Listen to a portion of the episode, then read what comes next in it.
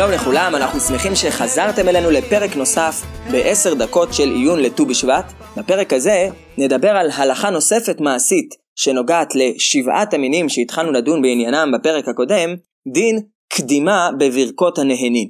במשנה במסכת ברכות בפרק ו' משנה ד' נחלקו רבי יהודה וחכמים בנוגע למי שהיו לפניו מינים הרבה. הכוונה לכמה מיני פירות שהאדם עומד לאכול והוא מתכנן לאכול מכולם והשאלה היא על איזה מין לברך. לפי חכמים, הדין הוא שמברך על איזה מהן שירצה.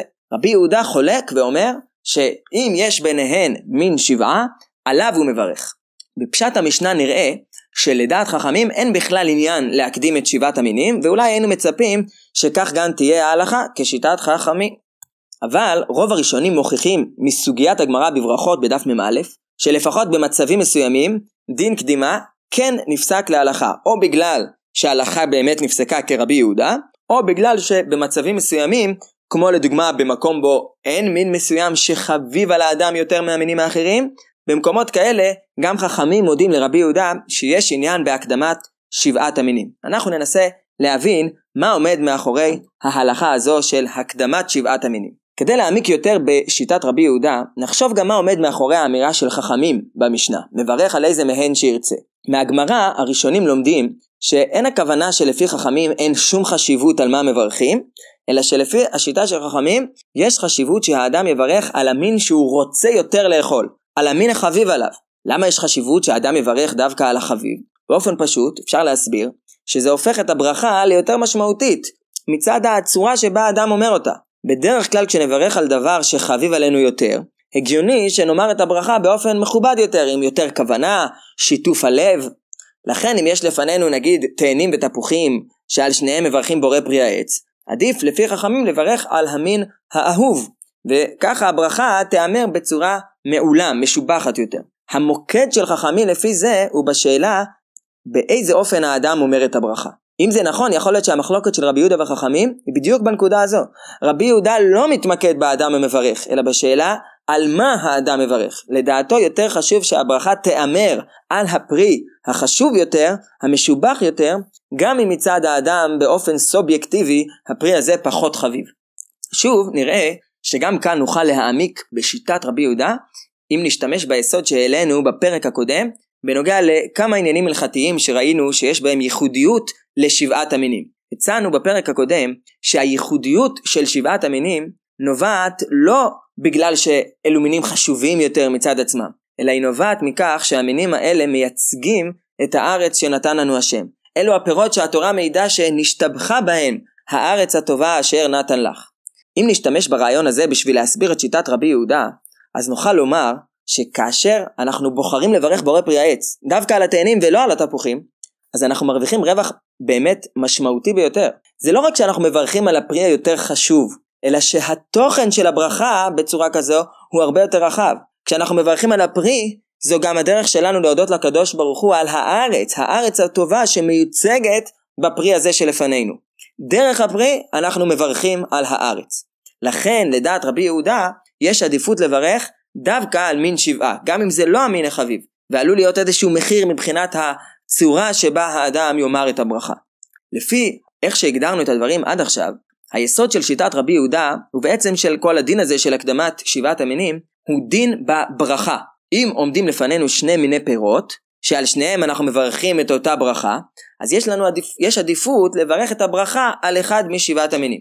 אבל מה יהיה הדין אם עומדים לפנינו שני מיני פירות, שלכל אחד מהם יש ברכה נפרדת. נאמר, יש לפנינו תאנה ובננה. אז אנחנו לא נכנסים כאן לשאלה אם יש עניין להקדים את התאנה מצד כללים אחרים בהלכות ברכות. כמו כלל שבאמת יש עליו מחלוקת ראשונים, האם יש בכלל כלל כזה, שיש איזה עניין כללי להקדים את ברכת בורא פרי העץ לברכת בורא פרי האדמה. השאלה שלנו היא רק מצד הדין של קדימה בשבעת המינים. יש כאן עניין להקדים לברך על התאנה בורא פרי העץ לפני שאנחנו מברכים על הבננה בורא פרי האדמה? הרי כאן האדם בכל מקרה יברך את שתי הברכות. באופן פשוט, לפי מה שהסברנו לפני כן, אין כאן מקום לדין קדימה. כי כל הדין של קדימה נובע מדין בברכה, שהברכה תהיה לדבר החשוב, וכך באמת כותב הראש, שאם הביאו לפניו מין מפירות שבעת המינים, ופרי אחר שמברכים עליו בורא פרי האדמה, יברך תחילה על איזה מהם שירצה, ולא שייך בזה דין קדימה של רבי יהודה של שבעת המינים. אבל יש כיוון אחר להבנת הדין של קדימה, שהוא עולה מתוך דברים של הרב אליושיב זצ"ל, בספר שלו הערות למסכת ברכות. בסוגיה בגמרא בדף מ"א יש דרשה שחכמים למדו ממנה שלא רק שיש עניין להקדים את שבעת המינים למיני פירות אחרים, אלא גם בתוך שבעת המינים עצמם יש סדר. הגמרא אומרת שכל המוקדם בפסוק זה, הפסוק של ארץ חיטה ושעורה, מוקדם לברכה. אם יש לפני האדם תאנה ורימון, יש עניין להקדים את התאנה לפני הרימון, כי התאנה מוקדמת יותר בפסוק. אומר הרב אליושיב, שבאופן פשוט מסוגיית הגמרא נראה שמתייחסים לדרשה הזו כדרשה הלכתית גמורה. כי הגמרא מקשה על הדרשה הזו מזה שהפסוק הזה נדרש על ידי חכמים לעניין אחר, לדרשה אחרת, והוא לא פנוי לדרשה של כל המוקדם בפסוק זה קודם לברכה. אז רואים מהסוגיה, אומר הרב אליושיב, שהדרשה הזו של כל המוקדם, היא נחשבת לדרשה הלכתית של ממש, זה לא אסמכתא בעלמא. שואל הרב אליושיב, איך יכול להיות שיש דרשה הלכתית שממנה אנחנו לומדים על העדיפות לברך קודם על התאנה ואז על הרימון, עם כל הדין של ברכה לפני אכילה בכלל, באופן כללי הדין של ברכות הנהנים לפני שאוכלים הוא תקנה של חכמים בלבד. הרב אליושיב רוצה ללמוד מכאן שהחיוב להקדים ביסוד שלו הוא בכלל לא דין בברכה. הוא דין שמלמד על החשיבות היותר גדולה שיש למין הזה על פני המין האחר. מה שחכמים למדו מהפסוק זה שתאנה שיותר קרובה למילה ארץ בפסוק היא יותר חשובה. וגם אם למדו כמובן הרחיבו את זה ששבעת המינים כולם חשובים יותר ממינים אחרים.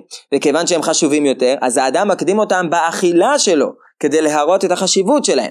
אז כמובן, אחרי שחכמים תיקנו שלפני שאוכלים מברכים ברכה ראשונה, אז יוצא למעשה שממילא, כיוון שמקדימים לאכול את המין החשוב, אז גם מברכים עליו קודם ולא על המין השני. או אם שניהם אותה ברכה אז מברכים רק עליו, רק על הראשון. אבל ביסוד זה לא דין בברכה, אלא דין בסדר האכילה. להקדים ולאכול את המין החשוב. לדברים הללו של הרב אליושיב יש כמובן נפקא מינה הלכה למעשה. קודם כל, לפי זה, אז יש עניין להקדים את שבעת המינים גם לפרי שלא מברכים עליו בורא פרי העץ. זאת אומרת, בדוגמה שנתנו קודם, כשלפני האדם עומדים תאנה ובננה, אז יש עניין להקדים את התאנה, למרות שהוא יברך בכל מקרה על שניהם. זו באמת שיטת הרמב"ם בהלכות ברכות בפרק ח' הלכה י"ג, והשיטה הזו הובאה הלכה למעשה כשיטה אחת בשולחן ערוך, בסימן ר"א. אבל יש נפקא מינה נוספת, יותר מחודשת. מה הדין כשאנחנו רוצים לאכול שלושה מיני פירות? הנה בסדר ט"ו בשבט, בקערת הפירות, יש שלושה מיני פירות. יש נאמר תאנים, רימונים ותפוחים.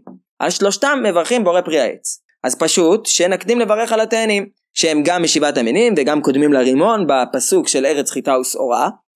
אבל השאלה היא מה עכשיו, אחרי שברכנו ואכלנו מהתאנים, אנחנו כבר לא צריכים לברך שוב בורא פרי העץ על הרימונים והתפוחים. האם יש עניין להקדים ולאכול את הרימון לפני התפוח? לפי הרב אליושיב ברור שכן. שהרי הדין ביסודו הוא לא דין בברכה, אלא דין בהקדמת האכילה, שמראה על כך שהאדם מחשיב יותר את המינים של שבעת המינים, וממילא יש עניין להקדים את הרימון לתפוח. יוצא כאן דבר מחודש ומעניין ביותר. לא רק שכאשר האדם מברך, אז אנחנו מעדיפים שיברך על שבעת המינים, כיוון שככה הוא יכלול בברכה גם הודעה על הארץ שמיוצגת בפירות הללו, כמו שהסברנו בהתחלה. אלא גם כשהאדם בכל מקרה יברך או שהוא כבר ברך, השאלה היא רק מה לגבי האכילה שלו, מה הוא יאכל קודם. יש עניין להתחיל ולאכול מפירות שבעת המינים. זאת אומרת, יש עניין לבטא בצורת האכילה שלנו, בסדר האכילה שלנו, את הייחודיות של שבעת המינים. אנחנו יוצרים ככה איזה קשר בין פעולת האכילה שלנו לבין הארץ. אם אנחנו מקדימים באכילה את הפרי של שבעת המינים, אז אנחנו באמת זוכרים ומזכירים לעצמנו את הקשר שלנו לסיפור הגדול של החיים בארץ ישראל. אפשר לומר שזה דבר שאני חושב יכול ממש לשנות את תודעת האכילה שלנו. זו כבר לא אכילה סתמית, רגעית, שלי, שמתחילה ונגמרת כאן ועכשיו, אלא אכילה שמגיעה מתוך תודעה וקשר לחיים רחבים יותר, קשר לסיפור רחב יותר מהרגע הנוכחי של האכילה וההנאה שלנו. סיפור שהוא לא רק שלי, אלא שלנו, של כולנו. סיפור של עם ישראל שחי על הארץ הטובה שניתנה לו מאת השם. יעלה יעלה